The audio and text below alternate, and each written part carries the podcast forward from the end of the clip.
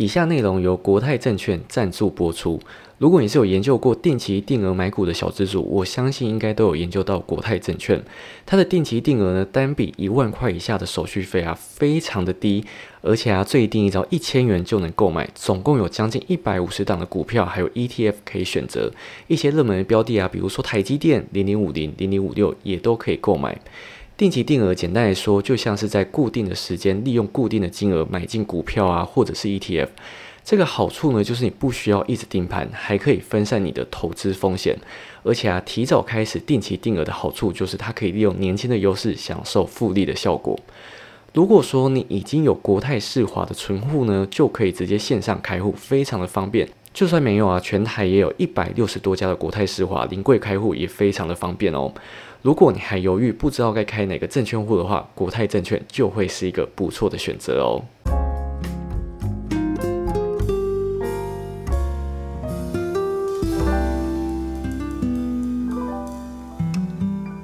Hello，我是徐丽，欢迎收听今天的理想生活。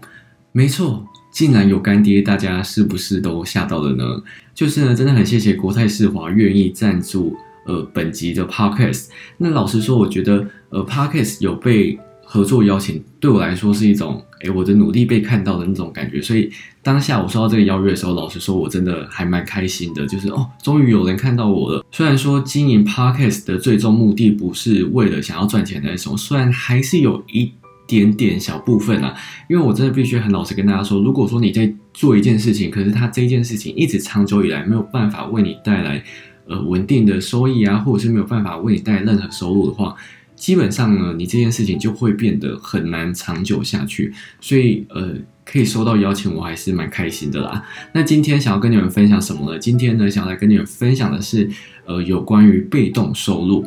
我相信啊，在这个所谓斜杠的世代里面啊，被动收入这个词应该是大家很常听到的。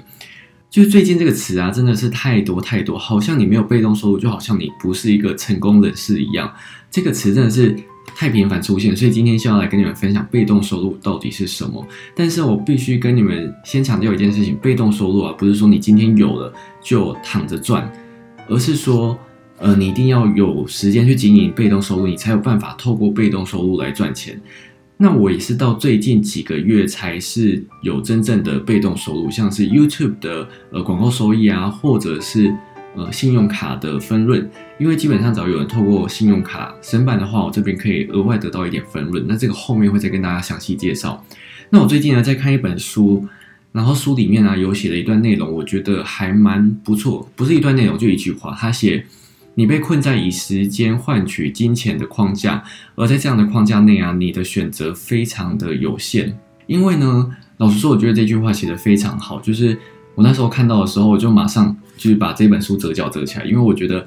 很贴切现在的生活，因为老实说，如果说你都一直以想要用劳力换取金钱的方式来赚钱的话，你可以赚到的钱真的很有限。一天呐，一天就只有二十四个小时，就算你今天的时薪再高，你还是有上限的。所以，如果说你今天单纯就是想要付出得到金钱的话呢，说实在，如果你没有办法跳出这个框架的话，你可能没有办法赚到很多的钱。那当然，有些人可能觉得这些薪水就够，那我觉得也 OK 啦。只是我觉得这句话。就是讲的非常好，就有一种一语打醒梦中人的梦中人的那种感觉。好，那接下来就来跟你们分享的是，呃，一般人比较常听到的被动收入，或者是比较常被提到的被动收入。首先第一个呢，就是股票。那股票如果说你今天想要有被动收入的话，基本上都是透过领股利的方式。那如果说你今天想要领股利的话，通常都会利用存股啊，或者是另外一种说法叫做价值投资。那最近呢，就是有很多种的书，或者是各种老师呢，就会跟你说，诶，他们透过 ETF 或者是他们透过股票存股，然后每个月可以领多少的股息，什么几十万啊、几百万之类的这种书籍。那基本上这种啊，都是所谓的被动收入。但是呢，如果说你真的想要领到那么多的，像是几十万甚至到几百万的那种呃股利的话呢？其实不是每个人都可以像他那样，那种呢，基本上就是你要天时地利人和集中在一起，你才有办法达到的这个目标。不是说你今天照做之后你就一定会成功，我觉得这个其实是不太一定的。因为如果说这么简单就可以成功的话，大家每个路上啊，就是大家都拿那个呃钞票当包包在走了，其实没有。但是我觉得你们可以透过他们的书呢去做一些参考。如果说你真的也想要透过股票来让自己有稳定的被动收入的话，这些东西是可以参考。但是我觉得股票这种东西啊，你还是不要听信别人啊，最主要还是呃你自己要去相信，而且要去研究你自己买的东西到底是什么。那当然，如果说你想要听比较多呃股市的那种鬼故事的话，都可以去听股外的 pocket 它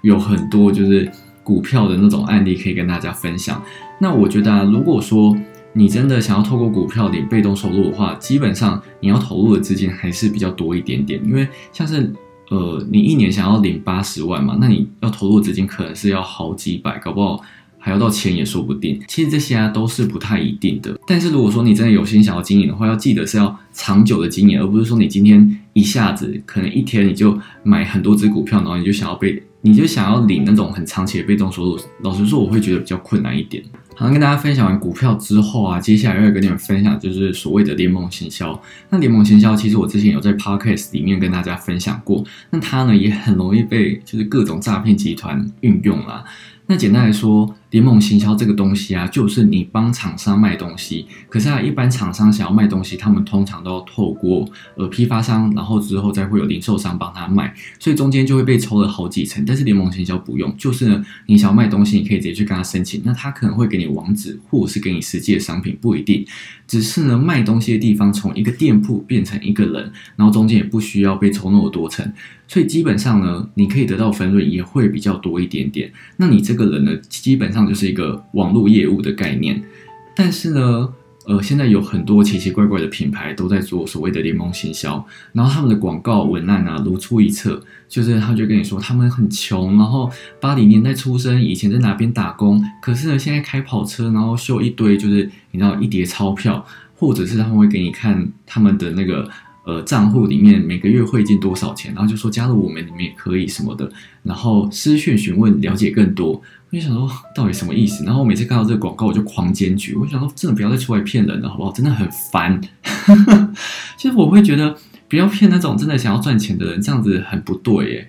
那联盟行销呢？我真的必须跟大家说，它没有那么的好做。会建议大家可以先从呃写部落格开始，就是经营所谓的个人品牌啦。因为我会觉得，如果说你已经有个人品牌然后，再来进行联盟行销的话，相对来说成效也会大幅的提升。因为如果说你今天没有个人品牌的话，你行销的人就是你的朋友。那如果说你把你的朋友当成提款机的话，我相信朋友都会反感吧。就是你再怎么发 Instagram，你再怎么发照片，都还是只能洗到你朋友啊。你又不是有自己个人品牌，大家可能会呃考虑看看你的推荐。没有，你就是只能介绍给自己的朋友，然后你朋友呃可能看一两次会觉得还好，可是长时间。一来啊，就真的是烦到不行。我就健身过好几个这种朋友，然后我真的会觉得，如果说你真的想要做联盟行销的话，也不是不行，但是你至少要有一个，呃，从一个部落格或者是从 YouTube，反正就是要有一个呃自媒体，不是自媒体，就个人品牌的方式开始经营，不是一开始就开始经营你的朋友，就想要从你朋友上面拿钱，这样子的感觉我觉得很差。那我自己的联盟行销呢，就是信用卡，只要有人透过连接申办啊，我就可以拿到相对应的分润。那这个分润呢，其实有一些是信用卡的银行他们直接给我，然后有一些是我之前有跟别的公司合作，就是但是有一些是一定要刷到手刷的我才有办法拿到钱，但是有一些是以点击次数去计算，那有一些就是点击次数加上会乘以最后合卡的。呃，实际核卡的数量去计算，就是每一种联盟行销都不太一样。那当然，其实除了我之外，很多的部落客啊，或者是 YouTuber 也都有在做所谓的联盟行销。就如果说已经有在看。呃，某个 YouTuber 的影片，他如果说今天有介绍什么商品，那他他的下面资讯栏都会有所谓的呃连接出现。那基本上你只要点那个连接啊，创作者都可以拿到相对应的分润。可是有些人我真的不懂哎，他们就是会很讨厌那种连接，他们就觉得一点进去价格不一样，没有，其实价格都一样。只是如果说你今天觉得这个创作者有帮助到你，但是呢，你又没有办法懂内他的话，你就可以透过这个链接购买东西，他就可以拿到相对应的分润啊。我觉得这样子也是一个比较好，也是是比较健康一点的方式，就是你可以透过买东西来支持他，而且是买你真的想要的东西。这样子我觉得相对来说是比较好一点的，而不是说你去经营你的朋友啊，从你朋友身上拿钱，这种感觉就是哦超级差的。所以我会建议大家，你们可以先从写部落格开始。那当然，呃，网络上有很多所谓联盟行销的课程啊，但我对于联盟行销也不是到真的很深入，其实没有，就是我会以我自己个人的经验来跟你们分享。就我觉得你可以去找那种可以被搜寻引擎搜索到的方式，就像是部落格，像是 YouTube。假如你现在打二零二零神卡，你可能会看到我的影片。那如果说你看了我的影片之后呢，诶，觉得诶好像蛮不错的，那看了哪一张信用卡想要申办之后。透过我连接，那我基本上就可以得到一些分润。那这种呢，相对来说它是比较长尾一点的效益，就是它不会说，哎，你今天分享之后昙花一现就没了。像是如果说你今天分享在 Instagram 或者现实动态的话。就会比较难被搜寻引擎搜索到，因为如果说今天大家想要买东西的话，基本上还是都会先 Google 嘛，而不是会到 Instagram 上面搜寻，这个还是比较难的。而且尤其是现实动态，它就只有二十四小时而已，二十四小时过后呢，就什么都没有，除非它有精选什么。可是你知道吗？现实动态洗多了，大家也会很烦。就算你只是生活日常，生活日常就够烦哦。然后你的呃现实动态里面又一堆那种。商业的资讯就真的是烦到爆炸，所以真的拜托不要这样经营你的朋友，这样子 Instagram 不是让你这样经营的，好吗？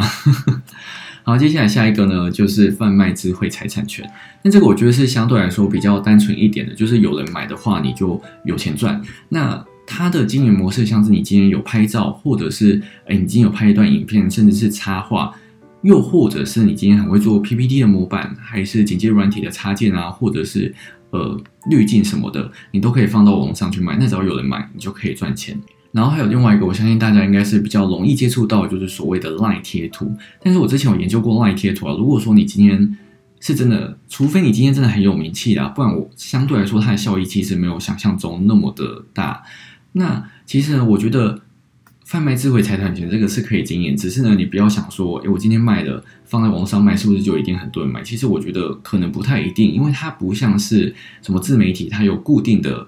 呃一个人，就可能说，诶，这个人拍的东西都很好。其实没有，就是你拍的东西要是刚好是大家需要的，他才会购买。而不是他会为了你这个人去购买，所以他的收益我其实不太确定他的收益到底稳不稳。但是我觉得如果有兴趣的话，可以经营看看。尤其是像是很多 YouTube 他们都会介绍影片的时候会穿插一点照片啊或者影片，其实基本上都是从图库网上面买的。那他们买呢就是需要负担费用，所以如果说 YouTube 影片如果比较更多元的一点的话呢，基本上我觉得这个被动收入是可行的。好，接下来下一个呢，要来跟你们介绍的是电商。那很多人就会说，哎，电商才不被动，电商忙得要死，你怎么会说不是被动收入嘞？可是呢，我要跟你们分享的是，我前面就跟你们说到，被动收入不是一开始就是被动的，你一定要先经营一段时间之后，它才有办法为你带来效益。就算是呃股票的被动收入也是啊，你也不是说一天你就可以呃高枕无忧到。到下辈子什么的也没有，然后联盟行销也不是，所以电商当然也不会是这样，而是你经营电商一段时间之后，它可以有一个比较长期长，然后稳定一点的收益之后呢，你可以请人来，然后你可以自己有一个 SOP，那你就是一个老板嘛，那你当老板之后，你就不需要每天都去看说，哎，我今天的获利多少，而且你也不用实际。去做，所以我会觉得它电商其实，如果你有经营起来的话，会是一个比较好的被动收入，相对来说也会比较稳定一点点啦。只是呢，我不知道你们最近在看 YouTube 的时候有没有被那种所谓电商教学的广告给洗到？因为是我的 YouTube 影片上面啊很容易被下这种广告，我每次看到我真的觉得好烦哦。虽然说我不知道它是不是骗人的，只是它的广告真的打太凶了，你知道，一直看到一样的广告，到后面就会觉得很烦。之前是 e t o 然后现在这个电商广告也是多到不行。然后现在除了电商广告之外，还有很多自媒体的教学，就教你如何当 YouTuber，然后当百万网红什么的。可是呢，有一些人甚至是他们自己有经营频道的，然后你点进去看他们的频道以及他们触及率惨不忍睹，你会觉得他们讲话一点公信力都没有。因为如果说他们讲的这些方法有用的话呢，他们基本上现在应该早就百万订阅，怎么还有办法，就是还还教人家怎么做什么？所以。基本上这种东西啊，我都是带有存疑的态度。那当然，基本那当然可能有人去上，觉得很有用，那就另当别论嘛。只是我会觉得，如果说你今天真的要开自媒体的话，因为自媒体的成绩就是呃很真实，会呈现在你的面前。如果说你今天看某个 YouTube，他们开一个自媒体的课程，你就看他的触及率，看他的订阅数，就会知道呃他讲的东西到底是不是真的，以及你跟着他走到底会不会学到东西呀。就是大家自己眼睛放雪亮一点哈，我就不说这些，因为现在真的太多这种课程，甚至还有出书的，我每次看到我真的是就会冷笑一声。好，接下来最后一个呢，要跟你们分享是不动产。那不动产呢，就是包租公包租婆。可是我会觉得，呃，如果你今天是想要第一次接触被动收入的话，其实不动产不是一个好选择，因为它门槛太高了。除非你今天就是家里比较有一点的话呢，他可能可以给你房子，那你就可以透过租金来过生活。可是如果没有，你是为了买房子然后出租去给别人的话，我觉得在台湾会比较难一点呢，尤其在台北，因为台北房价这么的高。但是如果说你想要利用房租啊，来去 cover 你的房贷的话，你的房租就要提升。可是如果你房租提升，基本上不太会有人去租嘛，所以我会觉得会稍微比较难一点。除非你今天是把它做成隔间套房，然后租给别人，这样子你可能投保率会高一点。可是我觉得，如果你就单纯是想要出租一个房子的话，我觉得会比较难啊。但是，但也有人是说，诶，他可以零元买房子啊什么的。那这些可能我自己没有研究，所以我不是很了解。但是呢。我在十月初的时候会跟 Selina 合作一支影片，会上线在我们两个的频道。所以如果说你们对于房地产的投资啊，或者是相对应的议题有兴趣的话呢，也都可以按下小铃铛，然后在十月初的时候我们都会上片。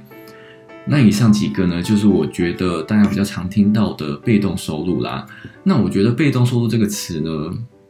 呃，大家很容易会被他误会，好像是我今天只要经营一个被动收入，我就可以高枕无忧到天明。其实我觉得没有哎，所以我觉得不管是哪个被动收入，你还是要时时的去观察现在的局势到底是什么。像是你不可能买了一只股票，它一辈子都不会就是跌，或者是一辈子都不会改变，其实很难。又或者是我今天呃经营信用卡好了，那我一样要去观察现在的信用卡哪一张比较呃多人想要申办哪一张。是大家比较有感兴趣的，就是我不可能一支影片就一直放在那边。虽然我之前想要老实说，就是很多布洛克，尤其是信用卡的布洛克啊，他们同样的议题啊，就是同样的主题，他们只会改标题，然后有一些东西啊，他们下面的内容基本上都没有改。我每次点进去看到这种内容，我就是会很反感。我就觉得，哎，你好歹有心一点吧，至少改一下内容吧。有一些就只有改标题而已，那我就会被骗进去，就觉得。这方式很不妥诶，就是如果你真的想要介绍的话，你就至少至少改一下吧，什么都不改，然后就这边骗骗流量。因为你知道，如果说你那一篇累积的流量越高的话，它的搜寻排名就会很前面。所以基本上他们那种什么评比类的影片啊，他们不是影片，他们没有在做影片，基本上那种评比类的部落格文章，他们都不会。重新写一篇绝对不可能，没那么勤劳。他们都是用直接改标题，然后可能有时候改一下细项，但是很多东西他们都没改到。有时候我看到这种，我就觉得他们很不用心啦。但我这在看的时候，大家还是要自己稍微注意一下。好，那以上就是这一次要来跟你们分享的是呃被动收入的内容。那其实这个是我录了第四次，因为前面我的呃器材一直出问题，那我希望这一次不要再出问题，不然我真的是要。发疯了，好吗？那也谢谢这一次国泰赞助这一集的 p o c k e t 好，那我们就下一集再见喽，拜拜。